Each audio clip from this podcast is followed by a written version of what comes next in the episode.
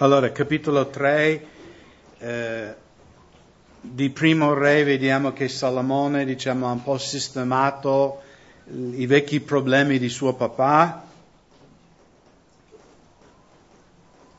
Poi Salomone si imparentò con il faraone, re di Egitto, sposò la figlia del faraone e la condusse nella città di Davide, finché non terminò di costruire la sua casa e la casa dell'Eterno e le mura di cinto di Gerusalemme.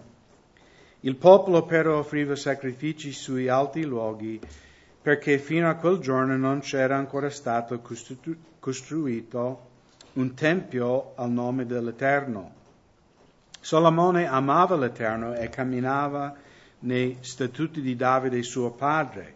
Tuttavia offriva sacrifici e bruciava incenso sui alti luoghi. Eh, secondo me la cosa che vediamo in qui, questi primi tre versetti, e nonostante le nostre imperfezioni, nonostante i nostri difetti, non è che Dio si liquida di noi. È meno male per questo. Perché a volte anche noi credenti, no, noi vediamo un altro credente, specialmente magari un pastore, e diciamo, ma, ma come può Dio usare quella persona? No, vediamo i difetti, magari gli errori di quella persona, e siamo perplessi, e diciamo, ma come può Dio usare quel fratello? Quando lui magari fa compromessi in questo e quello. Ma la domanda che dovremmo fare è come può Dio usare noi, con tutti i nostri difetti e, e complicazioni. Salomone chiaramente sta camminando in disobbedienza al Signore, perché Dio ha comandato i re di Israele, in Deuteronomio diciassette diciassette, di non moltiplicare moglie. Qualcuno sa quante moglie Salomone avrà alla fine dei conti? cinquantaquattro? Un po' di più. trecento erano i concubine. settecento moglie. Era un uomo molto stanco. Salomone aveva settecento moglie e trecento concubine. Chiaramente tanti di questi matrimoni, come questo con la figlia di, del re di Egitto, era combinata per fare alleanze politiche, ma questo era un compromesso, perché Dio, come ho detto prima, aveva vietato ai israeliti, di, i re di Israele, di moltiplicare moglie. E anche in Esodo trentaquattro quindici Dio aveva comandato i uomini di Israele di non sposare le loro figlie con i figli dei pagani o i loro figli con le figlie dei pagani. Quindi eh, Salomone sta disobbedendo il Signore in questa cosa. Sta disobbedendo il Signore anche nell'offrire sacrifici in questi alti luoghi. Allora più avanti nel re vedremo re malvagi che offrono sui alti luoghi, però loro offrono sacrifici a idoli.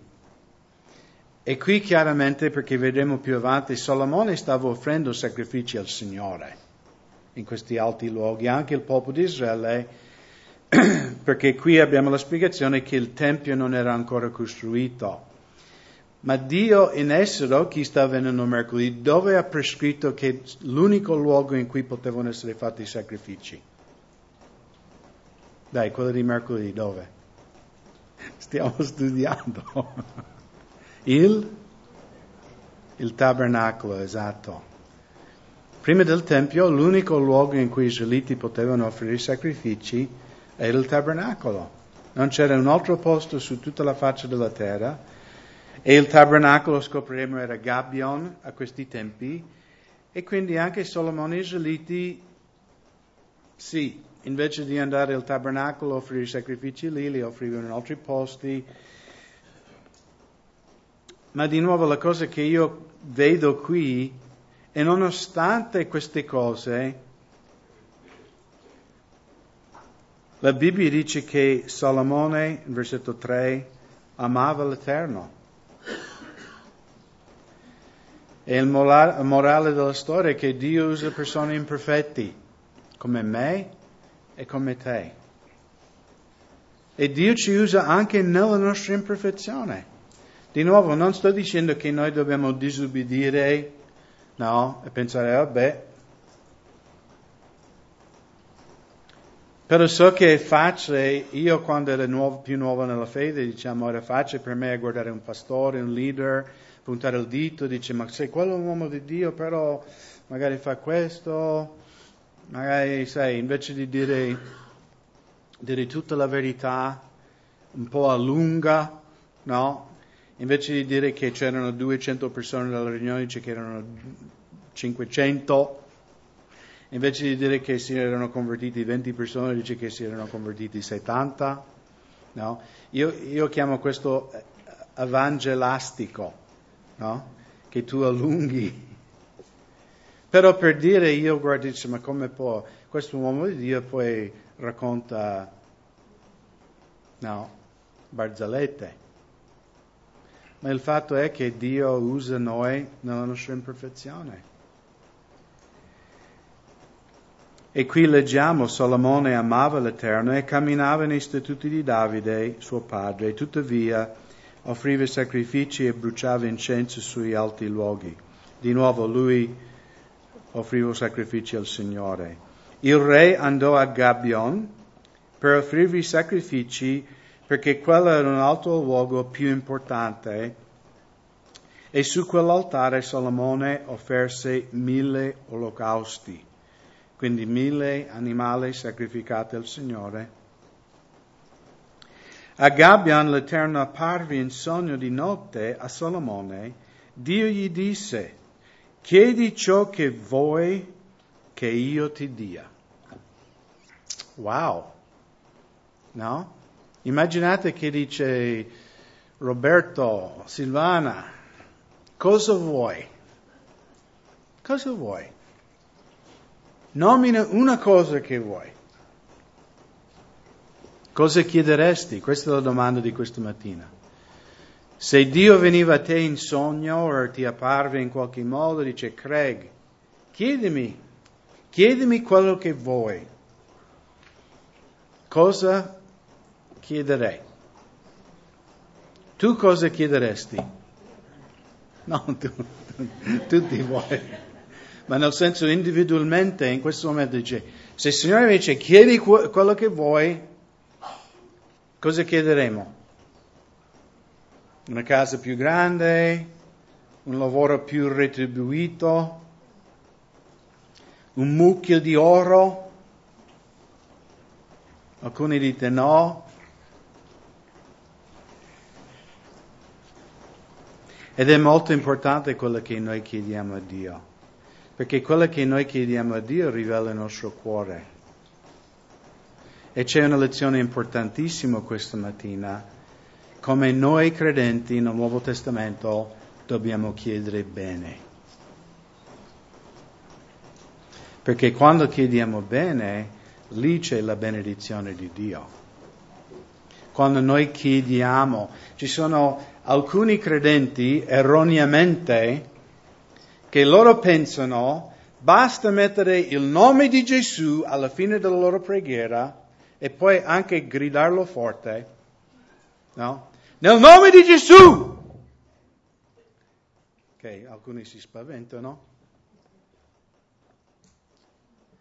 Alcuni credenti erroneamente pensano che basta mettere questa targhetta alla fine della loro preghiera e quello il sigillo che sarà risposto. Ma il significato, quando Gesù ha detto voi chiederete il Padre nel mio nome, qualunque cosa sarà fatto. Quando Gesù dice quando chiedete nel mio nome, perché voi sapete nella Bibbia il nome rappresenta che cosa? Il carattere di una persona, esatto. Tantissime volte vediamo nella Bibbia che le persone avevano un nome, che quel nome era un po' la loro caratteristica principale. Giacobbe è un bel esempio, no? Giacobbe vuol dire usurpatore, è il significato di questo nome. Poi Giacobbe ha lottato con Dio e Dio ha cambiato il suo nome e ha detto adesso tu sei Israele, colui che ha vinto con Dio. E quindi pregare nel nome di Gesù vuol dire pregare secondo il carattere di Gesù. Vuol dire pregare, non, non è come alcuni dicono nella Chiesa della Prosperità, no? Chiedi qualunque cosa nel nome di Gesù sarà fatto. Basta che gridi e basta che ripeti mille volte quella preghiera. Non è così. Tu puoi chiedere una cosa nel nome di Gesù che non è il volere di Dio e non lo otterrai mai.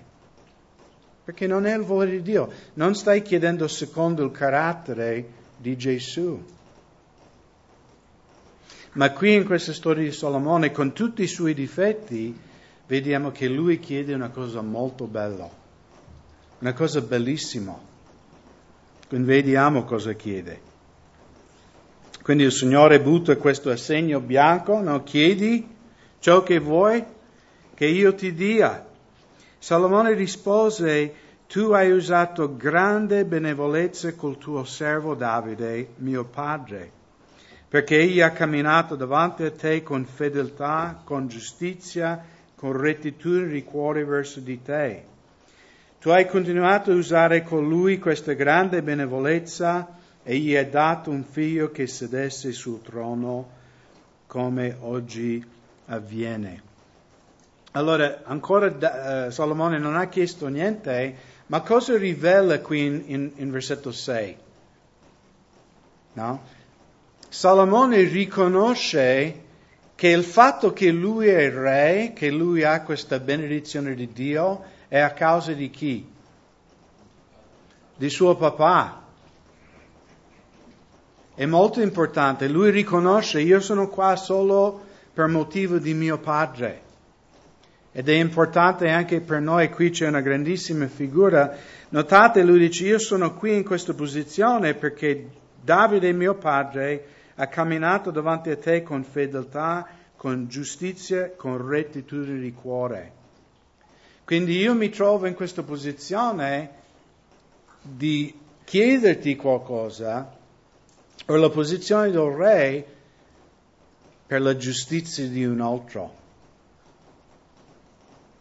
E quanto di più noi credenti, perché noi, la Bibbia dice che possiamo entrare con franchezza davanti al trono di grazia, perché noi siamo bravi, perché noi siamo buoni, perché siamo intelligenti, per il sangue di Gesù Cristo. E quindi Salomone riconosce: Signore, quello che tu mi hai dato è una grazia. Non sono qui perché io merito questo, io sono qui per merito di un altro. E anche quando noi chiediamo a Dio, dobbiamo riconoscere: Signore, è solo per il sangue di Gesù che io posso anche parlare con te, o chiederti qualunque cosa. In versetto sette: Ora, o Eterno mio Dio, tu hai fatto regnare il tuo servo al posto di Davide, mio padre, ma io non sono che un fanciullo e non so né come uscire né come entrare. Allora, cosa riconosce Salomone in questo davanti a Dio? Umiltà. Signore, io non so girare né a destra né a sinistra, sono totalmente incapace di fare qualunque cosa se non col tuo aiuto. E questo ci ricorda quello che Gesù ha detto in Giovanni quindici cinque. Separate da me, voi non potete fare nulla. Salomone riconosce: Signore, io... Lui dice che è un fanciullo, ma lui era un uomo, non era un bambino. Però davanti al Signore, no? Silvana mi ha detto questa mattina che ha settantotto anni. Auguri. Ma davanti a Dio lei è una fanciulla. Anche se uno potrebbe arrivare a mille anni, sarebbe sempre un fanciullo davanti a Dio. Quindi Salomone riconosce la sua totale incapacità di affrontare la vita, di affrontare le difficoltà della vita senza la guida di Dio. Poi in versetto otto Salomone riconosce un'altra cosa. Inoltre il tuo servo in mezzo al tuo popolo che tu hai scelto, un popolo grande, troppo numeroso per essere contato o calcolato.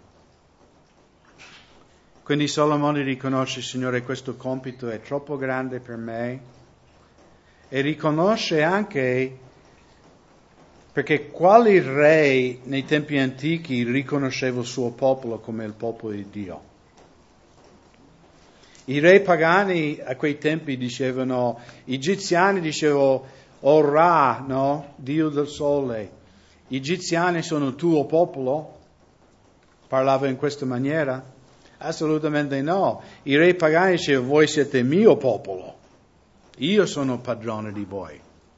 Invece Salomone riconosce, Signore, tu mi hai dato questa posizione come re di Israele solo per merito di mio padre, ed è tuo popolo, Signore. Non è mio. Purtroppo anche, anche ci sono pastori che pensano che la gente nella loro comunità è il loro popolo, che in un certo senso i fratelli che frequentano la loro chiesa sono nella loro possessione. Ma Gesù non ha mai detto a Pietro, Pietro, pasce le tue pecore. Cosa ha detto Piet- Gesù al Signore? Eh, cosa ha detto Gesù a Pietro? Pietro, pasce le mie pecore. Voi non siete le mie pecore, voi siete le pecore di Dio. E non posso dirvi quante volte, fratelli, anche domenica prima di venire in chiesa faccio questa preghiera. Signore, benedici il tuo popolo nonostante me. Signore, benedicili. Nonostante i miei difetti e le mie mancanze, benedici il tuo popolo. E questo è il cuore che ho Salomone.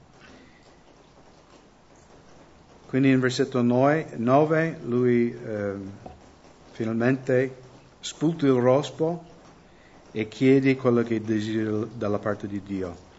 Concedi dunque al tuo servo un cuore intelligente perché sappia giudicare il tuo popolo e sappia discernere il bene e dal male. Chi infatti potrebbe amministrare la giustizia per questo tuo popolo così numeroso? Allora, letteralmente, quando Salomone chiede un cuore intelligente, letteralmente in, ebra- in ebraico lui dice, dammi un cuore che riesce ad ascoltare. Dammi un cuore sensibile alla tua voce, Signore, che io posso ricevere la tua sapienza e tuo intendimento nel guidare il tuo popolo.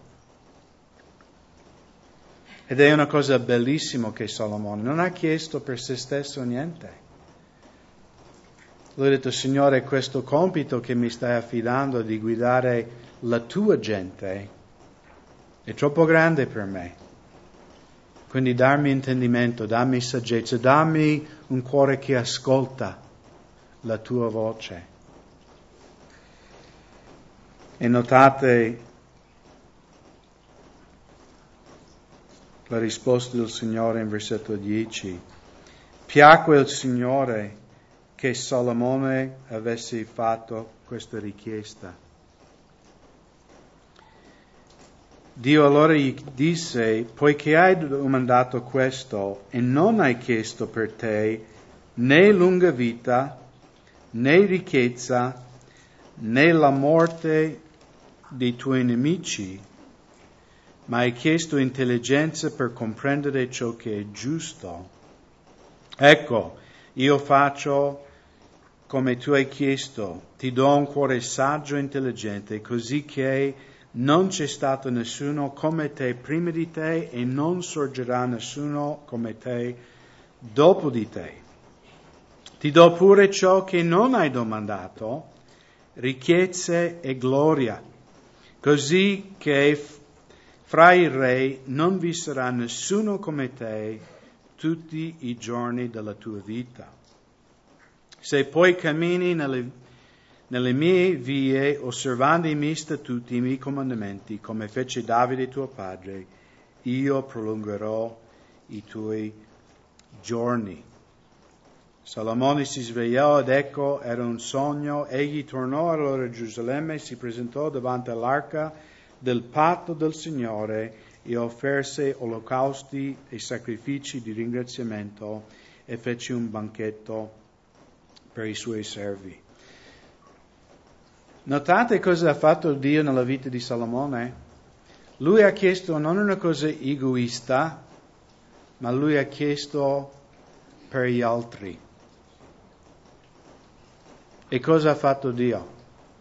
Dio dice: Salomone, sono così contento che tu hai chiesto una cosa non per te stesso, non hai chiesto ricchezza, non hai chiesto lunga vita, non hai chiesto la morte dei tuoi nemici, ma hai chiesto saggezza e un cuore che ha intendimento per guidare la mia gente.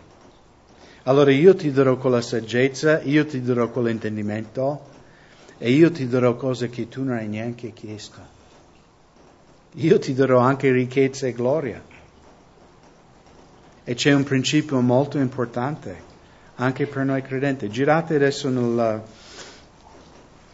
nel Vangelo di Matteo, capitolo sei.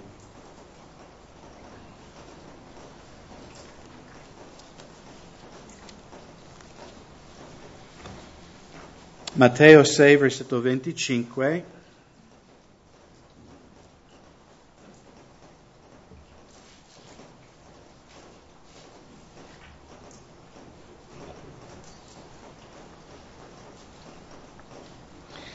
Perciò io vi dico, non siate in ansietà per la vostra vita, di quello che mangerete o berete, né per il vostro corpo, di che vi vestirete. La vita non vale più del cibo, il corpo più del vestito. Osservate gli uccelli del cielo, essi non seminano, non mietono e non raccolgono in granai, eppure il Padre vostro celeste li nutre. Non valete, mol- non valete voi molto più di loro? E chi di voi con la sua sollecitudine può aggiungere alla sua statura un solo cubito? Quindi quanto di voi con le vostre paure, preoccupazioni e angoscia potete compiere qualcosa? Nessuno. Perché siate in ansietà intorno al vestire? Considerate come crescono I gigli del campo. Essi non faticano e non filano. Eppure io vi dico che Salomone stesso, con tutta la sua gloria, non fu vestito come uno di loro. Quindi, quando arriverà la primavera, fate una passeggiata in montagna, prendete un fiore, forse no, perché alcuni non bisogna prendere, ma guardate un fiore. E quel fiore è il vestito più bello di Salomone in tutta la sua gloria. Ora se Dio riveste in questa maniera l'erba del campo, che oggi è e domani è gettata nel forno, quanto più vestirà voi, o uomini di poca fede? Non siate dunque in ansietà dicendo che mangeremo o che beremo o di che ci vestiremo, poiché sono I pagani quelli che cercano queste cose. Il Padre vostro celeste infatti sa che avete bisogno di tutte queste cose, ma cercate prima il regno di Dio e la sua giustizia e tutte queste cose vi saranno sopraggiunte. Non siate dunque in ansietà del domani, perché il domani si prenderà cura per conto suo, basta a ciascuno giorno il suo affanno. C'è un chiave molto importante per noi credenti, che se noi seguiremo l'esempio di Salomone, se noi cercheremo prima il regno di Dio e la sua giustizia, Dio dice: Craig, io prenderò cura della tua casa, io prenderò cura della macchina, I vestiti, il mangiare.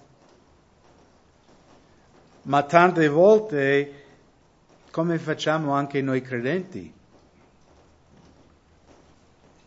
Cosa dice in versetto trentadue? I pagani, quel, poiché sono i pagani quelli che cercano tutte queste cose. I pagani sono materialisti, vivono per quello che vedono, quello che possono toccare, quello che possono adorare. Ma Dio chiama noi credenti di vivere su un'altra sfera, una sfera di fede, un livello di spiritualità, in cui per fede noi diciamo: Signore, io voglio mettere Te prima nella mia vita e confidare che Tu prenderai cura de, delle mie bollette, del mio lavoro, della casa, della mia famiglia. Ed è un principio universale che nessuno di noi può scampare da questo principio. È come la legge della gravità, non si può violare questa legge. Se noi cercheremo quelle cose come i pagani, cosa avremo? Una vita molto frustrante. Ageo nel suo libro, no? Ageo era un profeta mandato da Dio a avvertire gli israeliti perché erano mandati da Dio. Dio li ha liberato dalla schiavitù di Babilonia per ricostruire il Tempio di Dio. Ok? Hanno cominciato, hanno posto il fondamento del Tempio di Dio, ma poi dopo un po' di tempo le cose di Dio hanno un po' lasciato così e hanno costruito le loro case. E quindi Dio manda il profeta Ageo per avvertire gli israeliti, dice: voi vivete in case con pannelli di legno, no? I vostri muri sono rivestiti di pannelli di legno e la casa di Dio rimane in rovina. Quindi non solo gli israeliti avevano costruito case, ma i pannelli di legno di cosa ci parla? Qualcuno ha pannelli di legno in casa? Qui si usa anche in montagna, se vai alla zona di Cortina, no? Questi soffitti in legno bellissimi, io sono falegname. Però quando uno mette i pannelli di legno nella casa, cosa sta facendo? È una cosa necessaria? No, è, è solo un superfluo, un, un lusso, una stravaganza. E Ageo riprende gli israeliti e dice: voi, no, non solo avete costruito case, ma perdete tempo anche in queste stravaganze egoistiche per voi stessi, e la mia casa è in rovina. Perciò, poi il, il profeta dice, per vo, perciò voi avete tasche, qualcuno si ricorda come dice che hanno le tasche? Piene di buchi.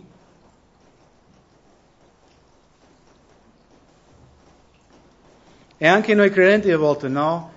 Noi vogliamo, vogliamo quelle scarpe Nike, vogliamo questo, vogliamo... Eh? E sembra che no, come israeliti abbiamo le tasche con buchi. Perché? Perché noi non stiamo mettendo in atto questo principio di cercare prima il regno di Dio. È un atto di fede. Di nuovo i pagani vivono non per fede, e purtroppo ci sono anche credenti che vivono come i pagani. Sì, vengono in chiesa domenica, dicono gloria a Dio durante la lode, ma in realtà vivono come pagani, non vivono per fede, non cercano prima il regno di Dio e la sua giustizia, e poi la vita, la vita è difficile. La vita è difficile anche quando viviamo per fede, ma è molto più difficile. Io so cosa vuol dire avere quel sentimento che ho le tasche con buchi. Non parlo eh, da teoria, no? Io parlo di esperienza in prima persona, perché anche io come credente ho vissuto un momento nella mia vita in cui non cercavo prima il regno di Dio, o io andavo in chiesa ogni domenica. Durante la lode anche io dicevo gloria a Dio, alleluia. Però in pratica la mia vita cercavo di viverla poggiato sul mio intendimento, sulla mia bravura, sulle mie capacità. E quindi so esattamente avere quel sentimento, sembra che ho le tasche con i buchi. Tutto quello che guadagno Puff, non so neanche dove va. Abbiamo visto alcune domeniche fa, no? Quando Paolo ha scritto i Corinzi, dice Dio vuole non solo incontrare le vostre necessità, ma Lui vuole che voi abbondiate, che potete anche benedire gli altri. Voi sapete che Dio vuole che la tua vita, la tua famiglia è una fonte di benedizione per gli altri. Dio desidera che la vita di ognuno di noi è come un sorgente di acqua fresca in un deserto. E dice, mamma mia, quella persona ha sempre una parola buona, ha sempre saggezza, ha sempre intendimento. Perché sapete, fratelli, il mondo ha sete. Ma quando vedono un'altra religione, allora non interessa, loro hanno già una grande religione. Ma quando vedono una realtà, che nella nostra vita c'è realtà, noi abbiamo una comunione con un Dio vivente, noi abbiamo una vita soprannaturale, che la gente guarda noi e dice, ma come fa? È il Signore. Ho cercato prima il suo regno e la sua giustizia, e il Signore ha fatto tutto. Quindi la scelta è nostra. Possiamo chiedere come Salomone, o possiamo chiedere come dice Giacomo, voi chiedete e non avete, perché? Perché chiedete male, chiedete secondo le vostre concupiscenze. Signore, ho bisogno di questo, ho bisogno di questo, la taglierba, taglierba che guidi.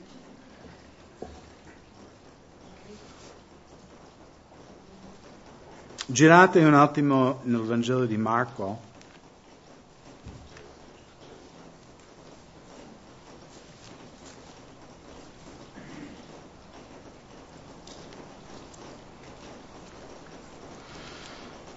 In capitolo dieci,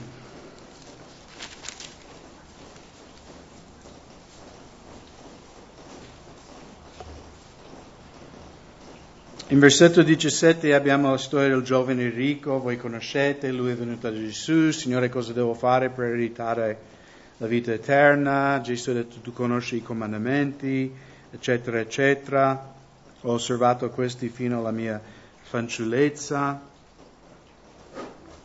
Poi Gesù, come Gesù sapeva che per lui il denaro era un idolo, in versetto ventuno, allora Gesù fissando nel volto l'amò e gli disse, è molto bello questo particolare. C'è, la Bibbia dice che Gesù amava quel giovane.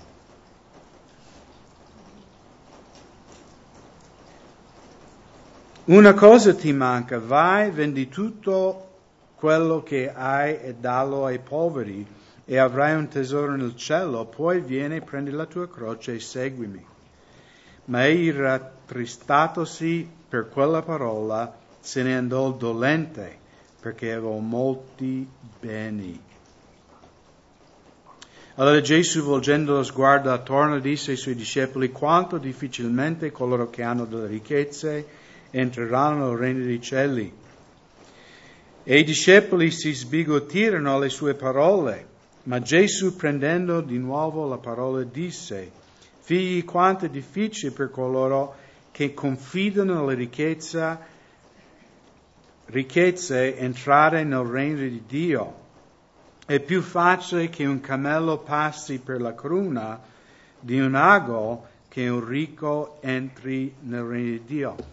Non vuol dire che non ci sono persone convertite che sono benestanti, perché Giacomo nella sua, prima, nella sua epistola lui parla con credenti ricchi e dice a loro non confidate nelle vostre ricchezze, usate le vostre ricchezze per la gloria di Dio. Quindi non, Dio non condanna una persona che è benestante. Perché è difficile per un ricco di entrare nel regno di Dio? Perché la ricchezza è il loro idolo, è il loro Dio. E come ha detto Gesù, non possiamo servire due padroni, perché ameremo uno e lo odieremo l'altro. Perciò non potete servire mammon, ischei, denaro, è il Signore.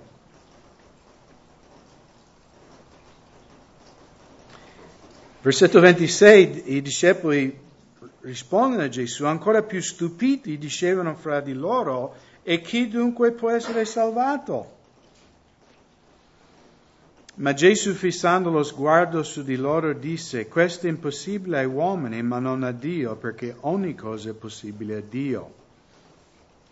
E Pietro prese a dirgli, ecco, noi abbiamo lasciato ogni cosa e ti abbiamo seguito. Allora Gesù rispondendo disse, io vi dico in verità che non c'è nessuno che abbia lasciato casa o fratelli o sorelle o padre, madre o moglie o figli o poderi per amore mio e del Vangelo che non riceve il centuplo ora in questo tempo. In case, fratelli, sorelle, madri, figli, poderi, insieme a persecuzione e nel mondo a venire la vita eterna. Cosa ha promesso qui Gesù a ognuno di noi? Che se noi lasceremo tutto per Lui, però la chiave è questo, dobbiamo lasciare. Dobbiamo veramente non dire, Signore, ti amo, tutto quello che ho è tuo.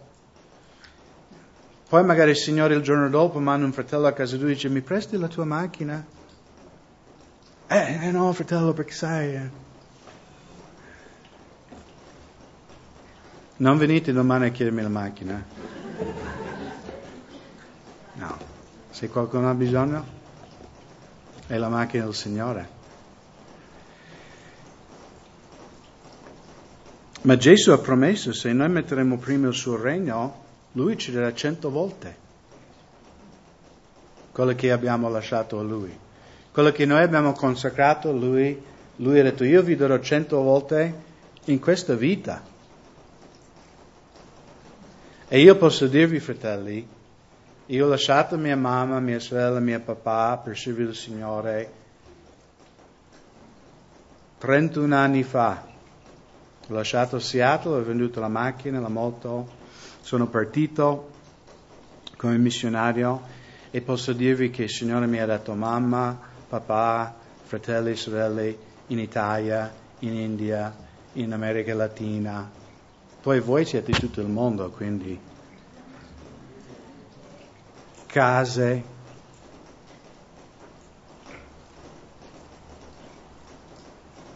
Tante volte noi limitiamo Dio nella nostra vita, fratelli. Che vogliamo noi vivere per la nostra furbizia, nostro intendimento, come pagani, per quello che vediamo, per quello che ascoltiamo, ma Dio ci chiama di vivere per fede.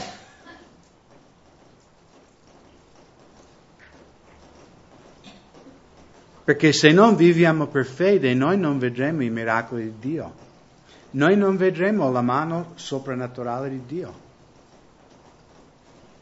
Queste cose si vedono solo quando noi facciamo passi di fede. Un ultimo versetto in Salmo due.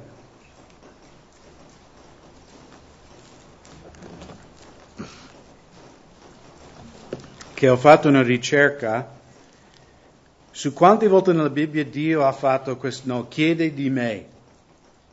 Sono poche volte nella Bibbia in cui Dio ha fatto questa domanda a un uomo.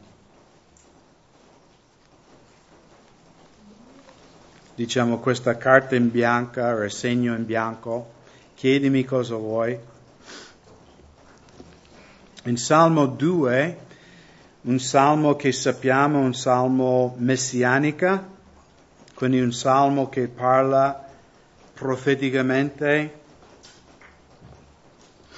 di Gesù, e leggiamo qui in versetto sette, dichiarerò il decreto dell'Eterno, egli mi ha detto, tu sei mio figlio, oggi io ti ho generato. Quindi chiaramente questo sta parlando di Gesù, siamo tutti d'accordo? Chiedimi e io ti darò le nazioni come tua eredità e l'estremità della terra per la tua possessione. Cosa ha chiesto Salomone? Signore, dammi saggezza che posso guidare il tuo popolo. Cosa ha chiesto Gesù dal Padre? Padre, dammi le nazioni come mia eredità. Gesù non ha chiesto denaro, gloria, ricchezza. Lui ha chiesto le anime delle persone.